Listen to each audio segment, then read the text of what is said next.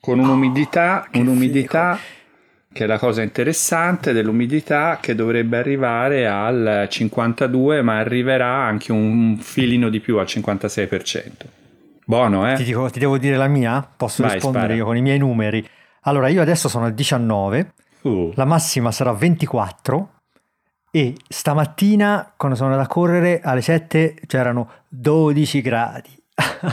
Se, ma ti sei messo il golfino, la termica? Una... ti sei messo? No, sta, infatti sto correndo, io sono venuto qua con magliettina canottiera, no? Eh, come se fossi a Rimini, e in realtà sto, infatti sto correndo con due magliette. Però la sera, Antonio, si dorme con... al di là del silenzio, perché sono veramente sotto la montagna, ma si dorme con un freschetto quasi fresco, no? Che ti devi un po' coprire. Siamo persone anziane, ah, Riccardo. Che godura, vale veramente tutti i sacrifici del mondo, anche le marchette fatte su YouTube.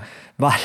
Dov'è che sei? Sono, in, sono a Ovaro, in um, provincia di Udine, eh, praticamente mm. mh, verso la Slovenia, eh, su, nelle Alpi Carniche, sotto il Monte Zoncolan, eh, o Zoncolan, non mi ricordo mai la pronuncia. Se non ti arriva Putin di, di impeto... Non è... Già, esatto, non è... Che piglia la rincorsa e non si ferma più fino, alla...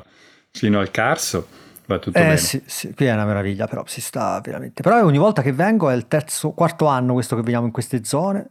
Ora qui ho trovato veramente il mio, la, la mia vita, però ogni volta che vengo veramente i primi giorni, soprattutto è il secondo giorno che sono qua, i primi giorni, veramente io penso questo, ogni volta che esco a correre la mattina e poi dico no, devo, devo, questo posto vale il sacrificio, vale qualsiasi cosa, quindi devo trovare il modo per tirar su ogni anno quei tremila euro in più, quattromila euro in più. Ma quanto ci stai là? Per venire qui e starci un po'. Ah, purtroppo stiamo due settimane. Eh, eh, dico, dico no va bene, però io ogni, ogni anno lo dico, ci vorrei stare di più, cioè vorrei prendere, veramente prendere una casa in affitto per due mesi e, e starci poi, no, cioè, magari due mesi è troppo, però una mesata si potrebbe fare. Ma due mesi non è troppo, guarda, qua si sta, eh. cioè non è, non è che sono in mezzo a nulla, eh, cioè c'è, c'è, c'è tutto. Ma te mi devi invitare a venire lì, non a Roma.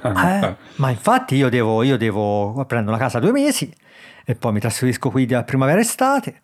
E vieni quando ti pare, eh, no no veramente io verrei a star qui, cioè io verrei a star qui non tutto l'anno, eh, perché poi mi manca, mi manca l'inverno, secondo me potrebbe essere anche un po' sgradevole, eh, eh sì, poi qui nevica e diventa... esatto ne, ma, ma a parte nevica che è carino, ma ti parte due mesi che piove fitto, tutto sporco, sì, fangoso. Infatti ha fatto questo qua e infatti c'è il C'è il verde, oddio quest'anno c'è il verde in tutta Italia con la pioggia che ha fatto, eh, perché veramente anche un mese fa quando eravamo in Sicilia era tutto verde, però qui ci sono veramente i boschi che ti, ti invadono, la, la, ti invadono certo. la casa se, se, se, stai, se, non, se non li tagli, veramente c'è un verde incredibile, non tanti fiumi però. Che però, bellezza, eh. dai. Eh, ma sai, è una vita, sì, è, belle, è, la vita, è, una vita, è una vita da fare questa, cioè, per, poi è chiaro, penso che d'estate comunque vivere alla città è sbagliato.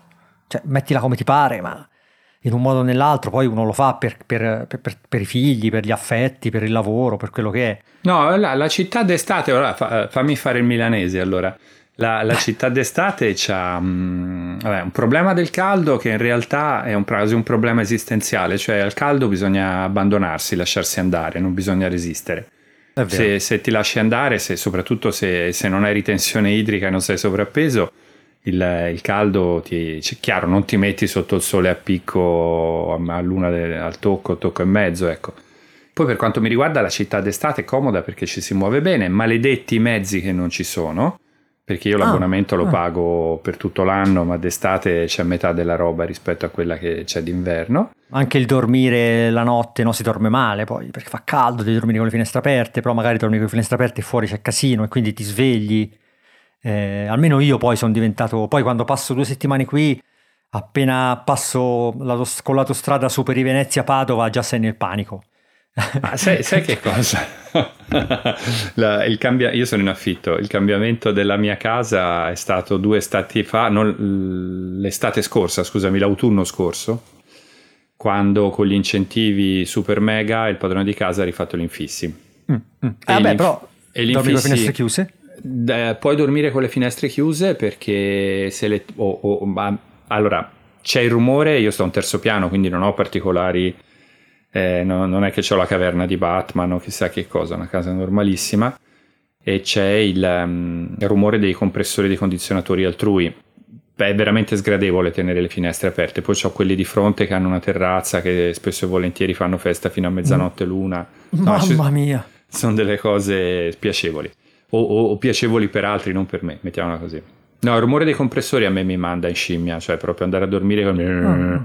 fisso, una roba, scusami il rumore che ho fatto. Ma invece da quando ci sono i fissi nuovi eh, basta acchiappare un po' d'aria fresca e poi chiudere tutto, non c'è più neanche bisogno di mettere le tende, perché proprio l'irraggiamento era, era la parte minima, era molto ah, più ah, il passaggio dai, dai buchi, eh sì. Ma c'era, sai, gli infissi vecchi c'hanno dei buchi, passa l'aria, caldo e freddo. Io mi sto allenando veramente, perché sono nella, nella fase in questi ultimi anni in cui credo che tutto sia possibile con l'allenamento, no? Con l'abitudine all'allenamento, veramente, eh, qualsiasi cosa. E mi sto allenando a dormire con i tappi a Roma. Tu pensa quanto, sono, quanto sono esaurito. Eh. Sì, perché noi abbiamo il problema opposto, insomma, in camera abbiamo le finestre, le finestre non, non, non a doppio vetro, ma comunque fa caldo. Per quanto certo. anche noi tiriamo giù la, insomma, entra comunque il fa comunque caldo. Qui a Milano lanciano i fuochi d'artificio nella mia zona.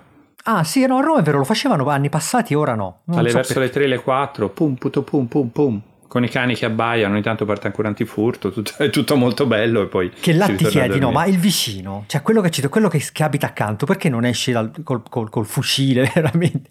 Cioè, io pure a volte mi, sembri, mi domando, sento la musica in lontananza, no? E dici, ma quello che ci abita accanto come fa? Vabbè, comunque il mio discorso era, se volete, eh, e io sto riuscendo a far questo, mi sono abituato nel tempo coi tappi, coi tappi, piano piano ho comprato mille tipi di tappi diversi, e gli ultimi, quelli che ho trovato veramente buoni, sono quelli da AliExpress, che sono praticamente il, il mega bicchiere di tappi, no? È un barattolone enorme con dentro tipo cinquanta tappi mm. che sono di qualità veramente infima, però sono molto morbidi, e quindi quando tu te li metti dentro proprio si, si allargano, e diciamo che durano poco, li devi cambiare spesso, però Eh, con quelli veramente non mi danno fastidio ora, perché mi sono un po' abituato.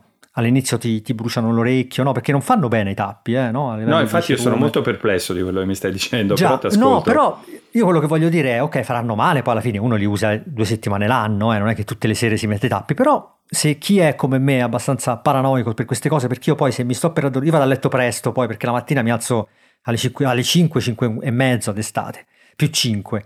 E quindi vado a letto alle nove e mezza, e alle nove e mezzo se c'è qualcuno là fuori che ancora sta cenando, né, manco li posso andare a dire no, beh, smettila, certo. Perché io domattina devo fare le ripetute in pista. E, e, il problema è mio, cioè l'errore è mio che abito ancora là, perché ecco, vengo qua sotto i boschi, posso andarmene a letto anche alle otto e venti e non c'è rumore, vabbè. E, però con i tappi, ecco, in quel caso chi ha problemi può provare dei tappi, secondo me, piano piano uno si abitua. Io adesso riesco a Roma a mettermi tappi, e ci ho messo un po', però piano piano adesso riesco a mettermi i tappi, mi addormento veramente, può, può succedere di tutto, anche, ecco, magari un po', un po' eh, rischioso, no? Pericoloso se vivi solo, perché veramente con quelli non eh senti sì, nulla, quello lì è pericoloso, sì. Però se qualcuno, c'è qualcuno che dorme con te, ti metti quelli, ti addormenti, poi quando ti svegli alle due, alle tre te li togli e... ecco, volevo dare questa perla. Ci sono arrivato a quaranta anni, a quarantatré anni, tra l'altro oggi è il mio compleanno, Antonio. Auguri, tanti auguri, buon compleanno. Qua, eh, dopo l'esperienza sul dodici pollici dell'altra volta, mi sono portato il, fi- il, diciamo, il quasi fisso, perché cioè? ho, ho, un, ho un mini P C potentissimo, una roba che sto provando, e, mm. e, e ho un monitor portatile da sedici. Urca, oh, cavolo, bello, grosso. Bello, U S B C da... Sì, però sai, è praticamente senza, bor- è senza cornici, quindi è, è, è, non è grande, pesa un chilo e due. È mm. grosso come, diciamo, lo schermo di un laptop da sedici. Ma quindi sottile, si alimenta sottile. dall'U S, dal, dal P C? Sì, è un Asus, è uno Zen Screen, bello, eh? Cioè veramente si, ci si lavora. Ho quello, il, il mini P C appoggiato su una sedia, e poi la tastiera mi sono portato, eh, la trackball. Io l'ho consigliato a un paio di amici che non hanno dimestichezza con i computer, a uno in particolare che non aveva voglia di avere il portatile ed era entrato in trip per i fissi, e gli ho consigliato un piccolo monitor, e lui ci ha fatto una postizione su una ribaltina. Hai presente le ribaltine cosa mm, sono? Mm, no? Sì, quindi, sì, sì, sì. Quindi ha la, praticamente il N U C infilato dentro la parte che si chiude e il monitor ah, appoggiato fantastico. Sopra. Quindi quando ha bisogno apre questa cosa del duecento, tira fuori tastiera e mouse, accende.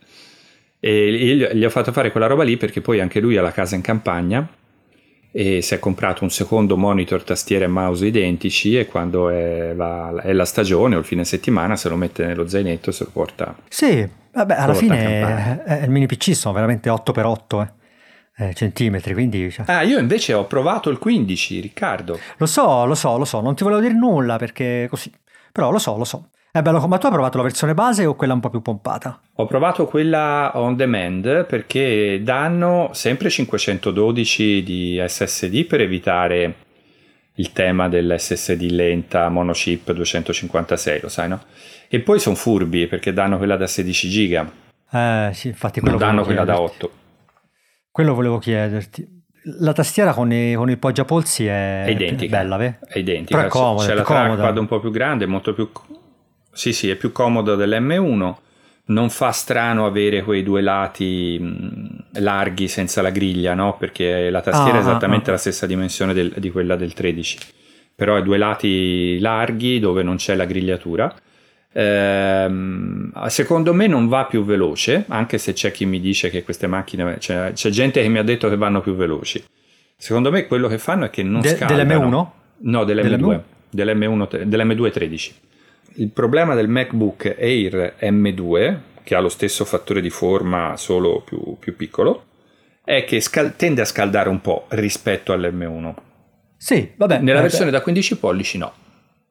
È più economico l'impianto di, di smaltimento dell'M due tredici, è, è, diciamo, è più ottimizzato per il lato commerciale, diciamo, rispetto agli M uno precedenti. Sì. Cioè gli M uno dobbiamo metterci in testa tutti, me compreso, e ieri anche ho scritto su Instagram una cosa e c'è se chi si sente offeso quando, quando parli, non dico male, ma quando dici, fai una critica sui computer, le persone si sentono offese come se fosse, no? Lo capisco, eh, perché anch'io penso che il computer sia l'identità. Quando vado in giro vedo le persone che il computer hanno, ah sì, tu sì, tu no. No, cioè, c'è due mondi, c'è quelli che il computer non gliene frega nulla, li potresti, come quelli che guidano la macchina e non gliene porta. Però sono le, invece la roba loro. Le valutazioni tecniche vanno sempre s- s- fatte a parte rispetto a... Cioè un computer può essere meraviglioso per ergonomia, per come ti trovi, eh, per come ci metti le mani sopra la risposta che ti dà, e questo è sempre il caso dei Mac. Qualsiasi Mac tu prendi, quando lo prendi è bello, c'è poco da fare. Poi c'è la parte tecnica che può essere più o meno attrezzata per te, se almeno secondo me. Senti, ma vabbè, tu, vabbè. tu eh, no, ti volevo chiedere una cosa, sempre di Elisir Mac. Beh, a parte mi sembra di capire che tu non hai provato il, l'Air tredici M due, oppure sì? No, no, no non l'ho provato, okay. no, no, no. Eh, ma tu pensi che rimarrà questo fattore di forma anche quando esce l'M tre? Perché poi l'anno prossimo esce l'M tre, eh, non ce ne dimentichiamo. Tu dici il, il, il tredici? Sì. Bo, bo, bo, bo. Perché i Pro hanno fatto già due processori senza cambiare nulla. No, non lo so, io queste dinamiche Apple non le, non le conosco. No, non perché, lo so, perché, perché non loro... seguo molto la, la, la logica che c'è dietro. Ma la, la logica è che loro ehm, quando si inventano una scocca poi la devono ammortizzare fondamentalmente, perché non è che ne possono cambiare la scocca ogni anno, stile Asus, che ogni anno fa un computer diverso. Certo, certo. E... ogni sei mesi fa un computer diverso. Sì, esatto. E la, che peraltro stupendi, eh, ma alle volte un po' spiazzanti, perché bah, sì non riesci no, veramente bah. a capire. Ogni tanto sì, ogni tanto no, insomma, dipende. Vabbè, beh, statisticamente ogni tanto ci azzeccano, dai, ne fanno talmente tanti. C'è, c'è stato eh, dopo la W W D C eh, quella cosa che fa John Gruber di Daring Fireball, che è il talk show live dalla W W D C a pagamento video, che poi mette il video, in cui era venuto fuori uno degli uomini Apple. È una delle poche occasioni in cui ci sono delle interviste a Craig Federighi, Josviak, eccetera. Mm-hmm. C'era anche quest'altro tizio che cura l'hardware, che è quello che ha curato l'hardware del quindici, che diceva, beh, fare il quindici sarebbe bello, prendere un tredici, fare la scocca più larga, metterci la scheda e via. Non è così, mm-hmm. Devi fare una macchina ex novo. Infatti la scheda del, del quindici, dell'Air quindici, dell'Air tredici M due non sono neanche parenti, eh, non sono la stessa scheda madre. Sono proprio due macchine ingegnerizzate da zero. E, tra l'altro è anche più piccola quella del quindici rispetto sì, a quella sì, del tredici. Sì, sì, esatto. E, e il risultato è che, mh, lo diceva, dopodiché questo fa capire anche perché queste macchine vanno fatte bene, anche perché poi rimangono sul mercato alcuni anni. Il riferimento era ovviamente non alla singola scheda madre, ma alla, alla scocca, allo chassis. Se, so, se pensi il sì, mio sì. dodici, il mio dodici è andato avanti quattro anni, ma mica perché erano dei nevrotici che non volevano ammettere la sconfitta, semplicemente perché partito il progetto il, il ciclo di vita era quello, Sono progetti tecnici, esatto, esatto, sono progetti tecnici che poi vengono sviluppati ne, ne, come nelle macchine di Formula uno, no?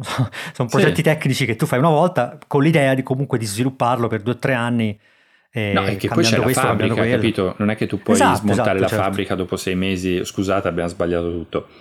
Boh, io spero facciano un e-ink, un giorno Apple faccia un, un dispositivo con schermo e-paper, eh, così almeno si sdogana questa storia degli e-ink mm. e le persone conoscono gli e-ink, perché altrimenti veramente la, la, la, la, si, ancora si continua a fare domande su ma cos'è, ma come funziona, ma perché non è meglio uno smartphone. Addirittura un ragazzo nella recensione che ho pubblicato pochi giorni fa mi ha detto ma se io metto il filtro luce blu allo smartphone è uguale, è certo. uguale, certo, è certo, noi siamo tutti stupidi a comprare gli e-ink. Ma, ma tu lo stai usando? Sì, sì, sì, l'ho, l'ho, ce l'ho me lo sono portato anche qua. Mm. E, no, beh, certo, è bello, soprattutto per leggere, io poi soprattutto ci leggo, ma la mattina, perché sto leggendo bella roba, ora magari... Passiamo. Sì, io mi, io mi sto portando dietro lo scribe perché ho scribe, mm, mm. perché ho a questo punto rinunciato alle velleità di scriverci sopra con la tastiera eccetera, tanto c'ho il computer e mh, alla fine a me funziona meglio o il Kindle piccolo o questo qui per leggere. Perdonami che l'altra volta ti ho segato la guida, quella bellissima italiana vecchia. L'hai segata? Non c'è nel, nel podcast? No, no, te l'ho eh. segata perché si incastrava male il disco, ho dovuto segarla, faceva parte di un, un pezzo che... che poi non riuscivo a collegare altrove. No, io vado in Giappone a luglio, qua due settimane, tra vacanza, così tanto che alla gente gli uscirà dalla, dalle orecchie sta cosa, pure di dirla, e non mi porto la Baedeker dell'Italia eh, del Baedeker Nord del milleottocentosettanta, perché non mi sembra il caso, mi porto invece una guida che, che me la porta a fare in Giappone.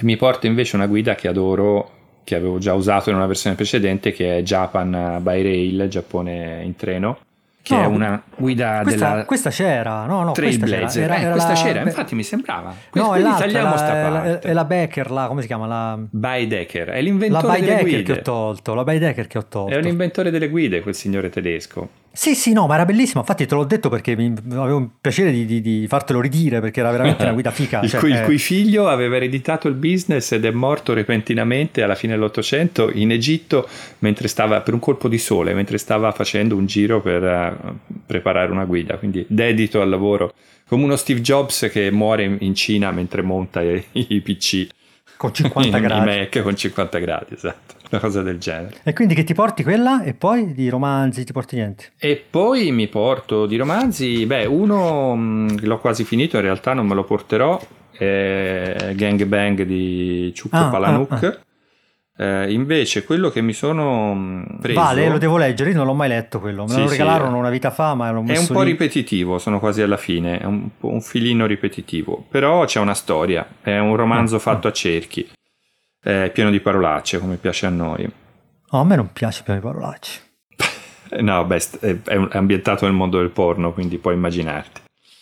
No, mi porto mm, mi sa che resterà il, là. il libro di, di Hermann Hesse, il primo Adelphi della biblioteca tascabile, il pellegrinaggio in Oriente di Hermann Hesse, che non ho mai letto. Ah no, nemmeno io, nemmeno io. Ma sai perché? L'ho letto, cioè ci sono arrivato per caso, questo è buffo, perché ehm, c'avevo per le mani un libro che ho recensito senza leggerlo, di una eh, di queste che si occupano di business, sai questi libri aziendali eccetera, un, un inglese, un'americana, un'americana di cui ora non mi viene in mente il nome, perdonami ma no, non me l'ero preparata, ma non è importante, cioè è una che, note. Sì, è una che parla di leadership eh, nel mondo del business dal punto di vista femminile, le donne sono migliori e eh, per parlare di leadership parla di un concetto che nella letteratura del, del management esiste, che è quella del servant leadership. La, la leadership del servitore, che è il capo a disposizione del team, il capo che fa l'empowerment del team. Ora parlo con un, come un milanese che scrive di queste cose, cosa che non sono milanese ma me ne scrivo, e, e, ed è un'idea che c'è dagli anni settanta, è, è venuta fuori dai tizi che negli anni settanta facevano manuali di management.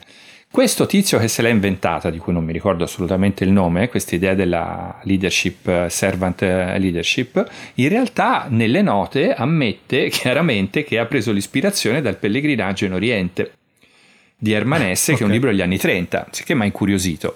La, il motivo per cui parla di eh, leadership del servitore, se, o servant leadership, è che uno dei personaggi di questo romanzo, che è il più bravo di questa comunità, il più utile, il più a disposizione di tutti, a un certo punto se ne va, e quando se ne va capiscono tutti che era veramente, che in realtà era lui il capo, il più umile, il più disponibile, era lui il vero leader che collaborava e faceva da colla e faceva prendere le decisioni giuste, eccetera. Cioè senza di lui non funziona più nulla praticamente. Quindi questo, co- questo concetto di Hermann Hesse, che a sua volta deriva dalle dottrine asiatiche, scivola silenzioso fino a noi, fino a questa signora che dice che le donne sono più brave a farlo. Questa okay, cosa della, ci sta, della, dell'empowerment del team. Credibile, sì, sì, le donne hanno un livello da, catturano un livello di attenzione superiore, secondo me. E io sì. penso proprio che sia la voce, è proprio la una questione voce. di frequenze. Sì, è una questione di frequenze. La, la voce femminile cattura di più l'attenzione, secondo me. È proprio una questione di frequenze diverse, spettri diversi della voce. Boh, non lo so. Forse è una cosa maschile, nel senso che tu da maschio sei più sensibile a... Ma credo a, che tutti a, a siamo... catturare la voce femminile. Siamo più sensibili perché di solito sono quelle che...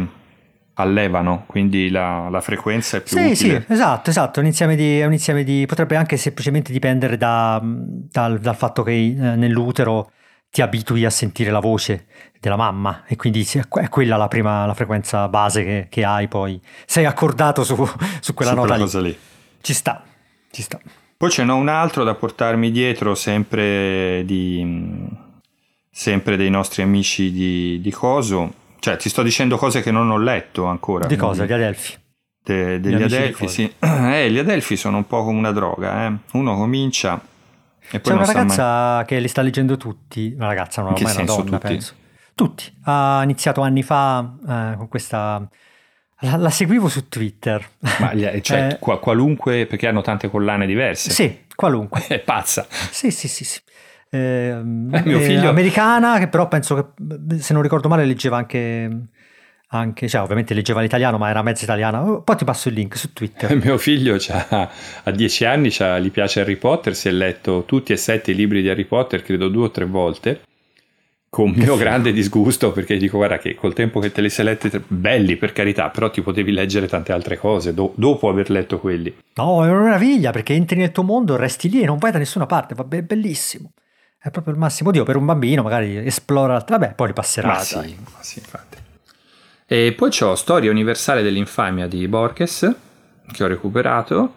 No, mai letto. E basta, mi sembra che tre bastino. Poi c'ho la guida del Giappone, volendo c'ho un'altra guida in digitale. Io, guarda, mi sono portato. Dai, dimmi te, che te sei già in vacanza, che ti sei portato? Io sono in vacanza, eh, ho la mia montagna incantata che mi, mi, mi, mi, mi vedrà, mi metterà sottoterra probabilmente. Sono a pagina duecento, ma guarda, ultimamente eh, da tre o quattro giorni si è ripreso, si è ripreso. Non so se dipende da, dal fatto che mi sono ripreso io qua, però no, bello, bello, vabbè. Comunque per, per spezzare, mi sono portato un libricino che veramente mi sto gustando e adesso sto molto cercando di approfondire quest'autore che non conoscevo per niente. È un libricino, pensa che è Edizione Cuore, la biblioteca oh. di Cuore, no? Cuore inteso come settimanale satirico? Sì. Ah. Eh, settimanale di Resistenza Umana, sì, sì, sì, sì. Presidente Michele Serra, eh, è un, trovai a mercatino tutta questa collana di questi libretti Cuore eh, ed è L'amore tra i polli uh-huh. di P G. Wodehouse. Eh, lo conosco bene, è un mio grande mito. Eh, io no, io non lo conoscevo questo tizio e ora lo sto scoprendo perché ho letto questo, sto leggendo questa roba, c'è una prosa che, è, che, che sono a pagina tipo cinquanta e c'è una prosa, una meraviglia. Sono preparatissimo su Wodehouse, quando ero andavo al mare la, lo adoravo. È una, è una prosa, una prosa, un, a parte la leggerezza, vabbè, eh, ovviamente è un libro un po'... È un umorista, è Gibbs. un umorista, però la prosa è bella, cioè la prosa sì. è... scorre che veramente sei, ti trovi che hai finito il capitolo e dici no no devo un altro un altro capitolo. Io avevo comprato, ce n'ho una tonnellata in uno scatolone in soffitta, ne avevo comprati dell'edizione della prima edizione italiana della Bietti mm? che ne aveva pubblicati un sacco e sai che lui eh, andò a vivere, lui era inglese e scappò durante la guerra, anzi no, rimase, ehm, venne catturato dai tedeschi e fece programmi radiofonici per i nazisti e per questo fu accusato ah. di collaborazionismo dagli inglesi, e allora lui se ne andò in America, dove divenne negli anni cinquanta, oltre a continuare a scrivere, divenne sceneggiatore, sì, e ha sceneggiato i film di Cary Grant, le commedie brillanti, tutte queste cose qua. E poi più volte rinvitato a tornare in Inghilterra, si è sempre rifiutato, è morto in America, fondamentalmente facendogli un grosso dito medio, perché nel frattempo gli inglesi avevano la regina proprio, la, la, l'aveva non solo ripulito da qualunque accusa, ma l'avevano nominato anche baronetto, insomma si era resi conto che lui non faceva il collaborazionista, faceva l'umorista, e quando i tedeschi da prigioniero le avevano detto di fare dei radiodrammi per la radio dei nazisti occupanti, lui li, per la radio tedesca che trasmetteva in Inghilterra, lui li faceva e faceva ridere. Non faceva propaganda, diciamo, faceva delle cose ridicole, però non si poi opponeva. Ha, ha scritto anche testi di canzoni, ho letto. Sì, Io sì, ho, sì. ho letto semplicemente la pagina di Wikipedia, eh, perché è stata veramente una sorpresa. Se vai a cercare, guarda, ci sono delle belle interviste sue, una o due, perché lui è morto negli anni settanta, mi sembra. Ci sono un paio di interviste, una forse del New Yorker o della Paris Review, che sono deliziose, perché poi lui era una persona come i suoi personaggi, assolutamente... Eh, eterea, sai, questi lord inglesi distaccati, sempre molto... È una goduria questo, questo libricino, veramente me lo leggo la mattina e mi mette veramente bene. Ma sai, Riccardo, era un'epoca in cui se scrivevi un libro potevi ancora mantenerti. Certo. Cioè lui no, non scriveva bestseller, capito? Non è che scrivesse libri tipo, boh, non so, quelli, quelli che fanno milioni di copie ma ne esce uno ogni due o tre anni. Lui ne scriveva uno ogni due mesi, ogni tre mesi. Certo, poi non c'era internet, che facevi? Scrivevi? Sì. Lui scriveva, la gente leggeva e ci faceva lo stipendio. Sarebbe figo vedere come, come proprio a livello pratico, a livello tecnico, come faceva, cioè scriveva su carta, batteva, scriveva subito, andava nei parchi. Da quella generazione lì probabilmente o scriveva su carta o dettava. Eh, Agatha Christie dettava, la seconda metà della sua vita ha dettato. Sì, sì. Eh, quelli che iniziano a scrivere a macchina scrivono anche Verna, molto anche Verna dopo. Dettava, sì. Proust scriveva buttato su, sul letto, sui fogli, tirandoli mm-hmm. all'indietro, e poi i segretari li raccattavano e li rimettevano insieme. Tipo la mascella di Caino. Doveva fare. Vabbè, bello, dai, sono contento che, se, che è un tuo... È un, gra- è un mio grande mito, eh, non l'ho mai letto in inglese. Che... Ti chiederò altre robe. Il, eh, na, le traduzioni, allora, mh, io l'inglese quando facevo le superiori o all'inizio dell'università non lo sapevo abbastanza bene da leggere queste robe in lingua originale, le avrei lette se fossero state americane, ma inglesi erano veramente, cioè lui è molto complesso, eh, non sì, complesso immagino. Grammaticalmente, c'ha un sacco di parole, è un po' come, sai cosa sto facendo io in questo periodo? Mi sto riguardando, perché c'ho, sto facendo vedere i miei figli e quindi mi sto riguardando anch'io Magnum P I. È presente? Mm. Sì. Poi verrò odiato da, da, quando saranno degli adulti dall'analista, gli diranno è stata tutta colpa di Magnum P I e di mio padre maledetto. Eh, no, però mi sembra che si divertano. E Magnum P I eh, io l'ho sempre solo visto in italiano, ovviamente l'ho visto da ragazzo. Eh, anzi in italiano era l'ottantatré, l'ottantaquattro, quindi ero un ragazzino, avevo quindici anni, e beh, era divertente.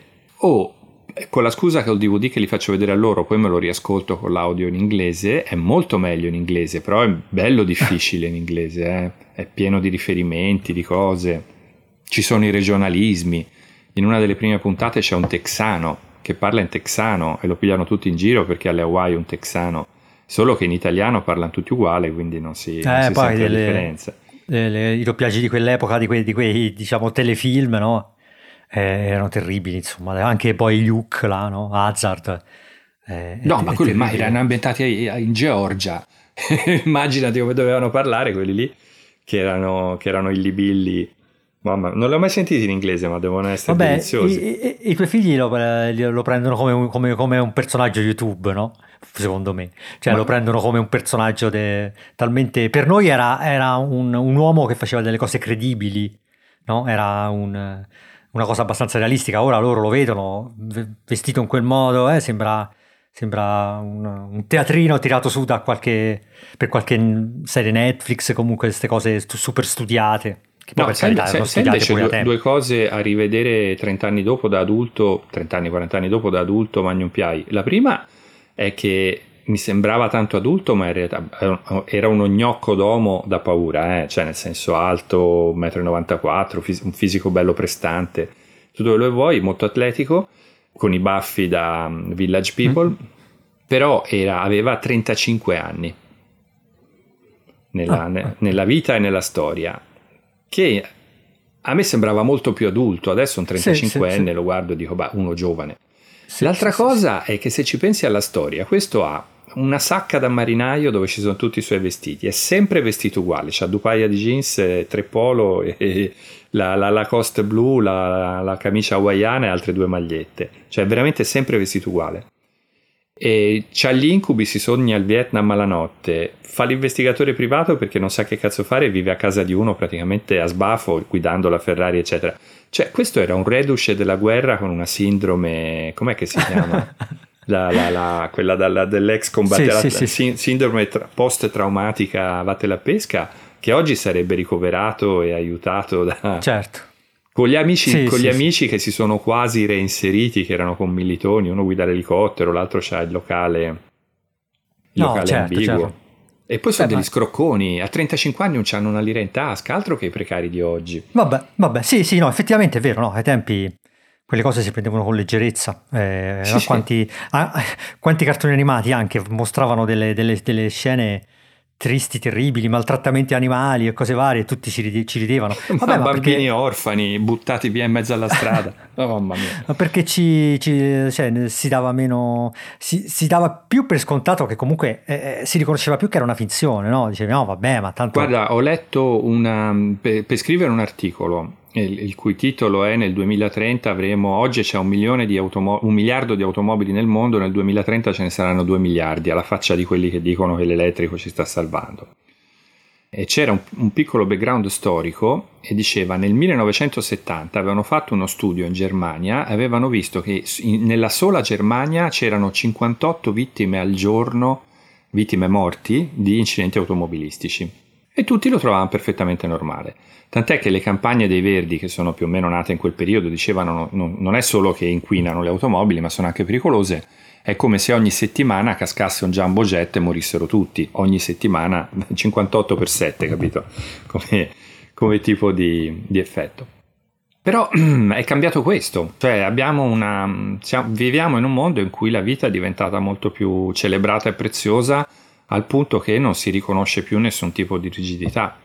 Quando sì, guardi sì, i cartoni sì. animati dei miei figli, quelli della Disney, della Pixar, eccetera, sono un po' agghiaccianti come sì, tostezza sì, no. di valori, no? Cioè c'è tutta la tostitudine dei valori possibili e immaginabili, non c'è nessuna delle, delle tagli e ferite della vita reale in realtà, perché quelli non sono ammissibili. È diventata, sì, sì, insomma, si, si fa più attenzione alla vita, ma perché non si parla più di morte, cioè non viene più accettata sì, la morte, la morte non viene, viene vista come, come una cosa da, da meglio non parlarne, no? Io è, è tanto che non lo faccio più, ma anche se tu prendi i Tex, no? Leggi Tex, mm.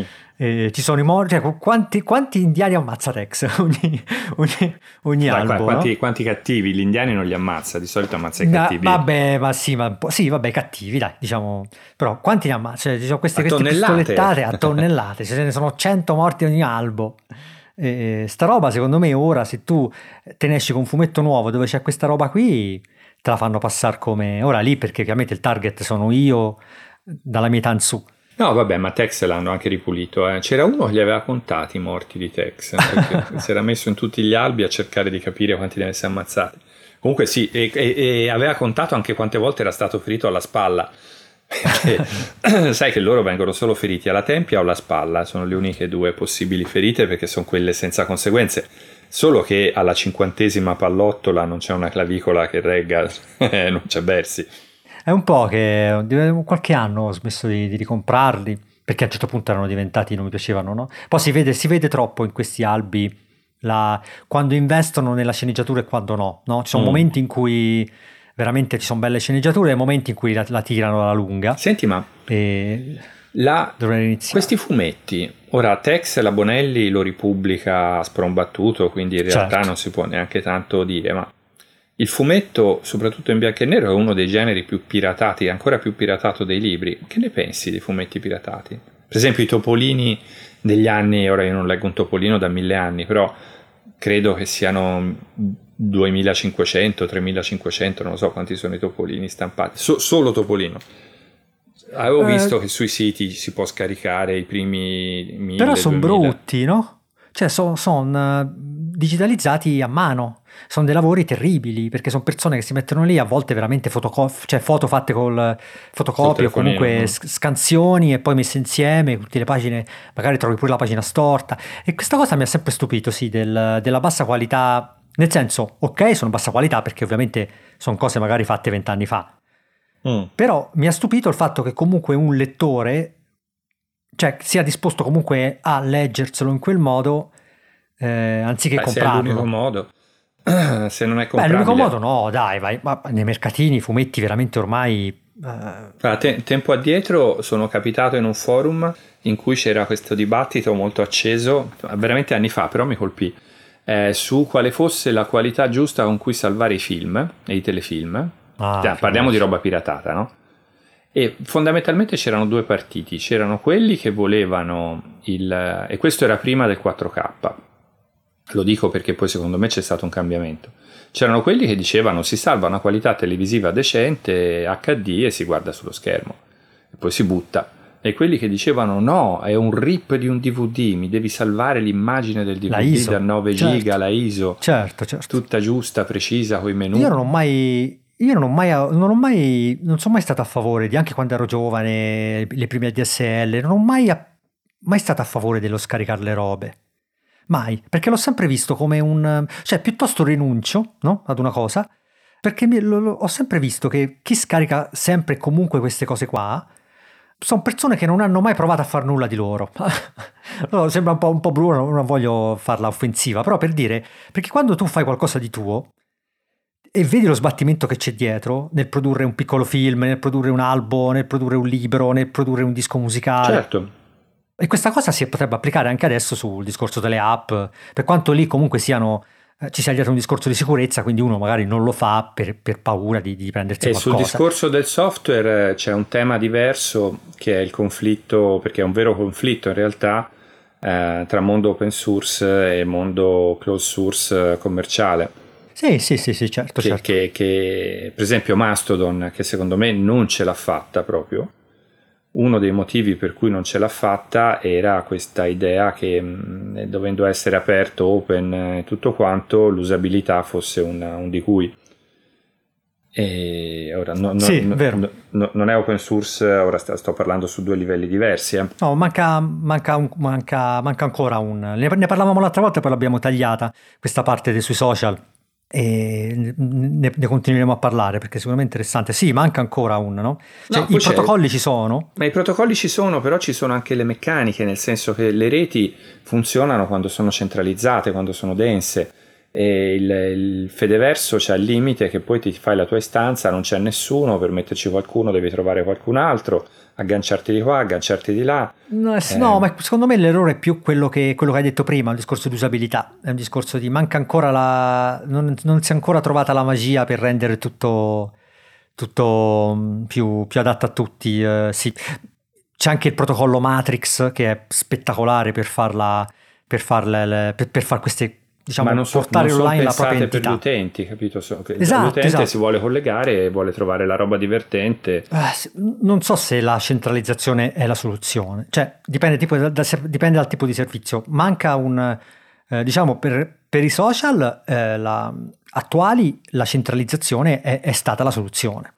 Punto. Un solo posto dove vai lì, ti registri, affidi tutto in mano agli altri e tu, ti, e tu pensi solo al al tuo ti, ti registri nello stesso posto di tutti gli altri, eh, questo è il punto. Sì, sì, eh, dai in mano, cioè lasci il, deleghi tutta, tutta la parte rognosa a un'azienda, a qualcuno.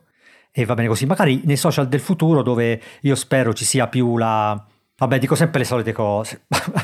Ma è come la mail, cioè la mail è il tuo provider di mail, io tutti su Gmail, però in realtà non lo capisco. Puoi usare qualunque provider di mail, tanto poi quello che ti serve è sapere l'indirizzo a cui scrivi. Non è che devi esatto, trovare esatto. a caso le mail delle persone nel feed e, e io quello e che dico cosa è... scrivono. Quindi nella mail funziona il decentramento, nel social funziona un po' meno. Nel social adesso non funziona perché le persone non hanno identità. Le nostre identità non sono ancora così forti da reggere. Quelle, solo quelle di poche persone sono in grado di reggere senza Twitter, no? Eh, senza Facebook, senza Instagram. Senza... Quando le nostre identità saranno più forti, perché c'è dietro una tecnologia che ti permette di, di portarle fuori come magari le porti fuori al naturale, e allora ci sarà, sarà semplicemente, cioè basterà essere te stesso online, cioè essere presente, essere un'istanza online che naviga. Io con il mio computer, con il mio smartphone, con quello che, che mi pare, sono dentro internet e quindi eccomi qua. Non, non so, ci sono già, ci sono io, c'ho nome e cognome, nick, eh, quello che mi piace, quello che non mi piace, ta ta ta. E, e qui e si riprecipita, va supportato.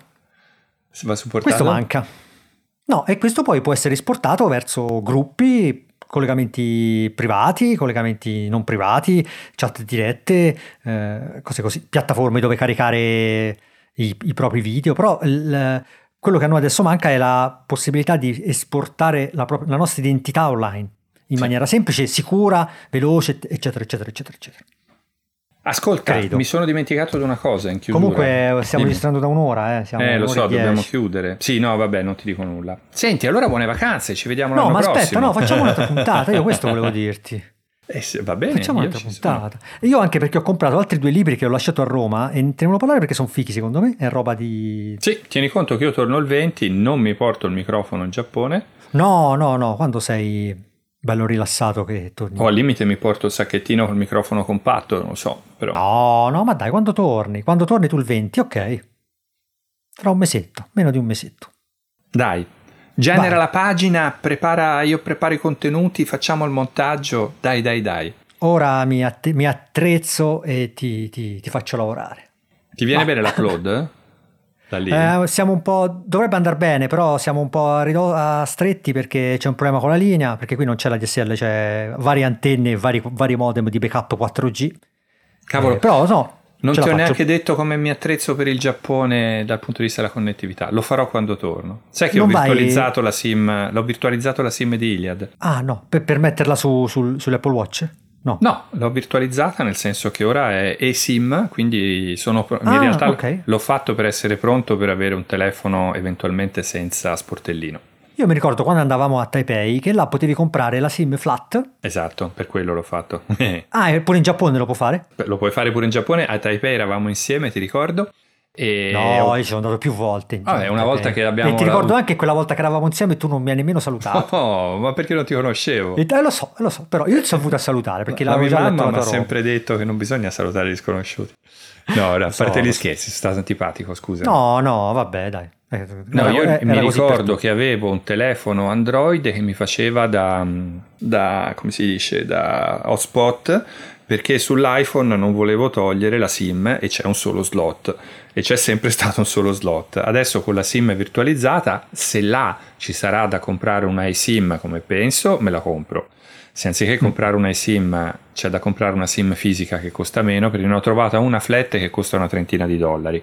Volevo vedere se trovavo qualcosa che costa un po' meno. Uh, a proposito, ora ti dico il nome di un gioco per Saturn che eh. sto cercando, ma è una roba facile. Però, scrivimelo, cioè, più che altro te lo scrivo così se lo trovi in qualche in, qualche di que, in qualcuno di quei negozi Mister girando Potato. Tanto un, un C D solo di Sega Touring Car che mm. costa, dovrebbe costare dieci dollari, cioè voglio dire una roba del genere, però è figo sì, che sì. importato direttamente dal Giappone. Vai, dai, buona giornata anche a te, buona Riccardo giornata. Ciao, fermo tutto, ciao ciao ciao.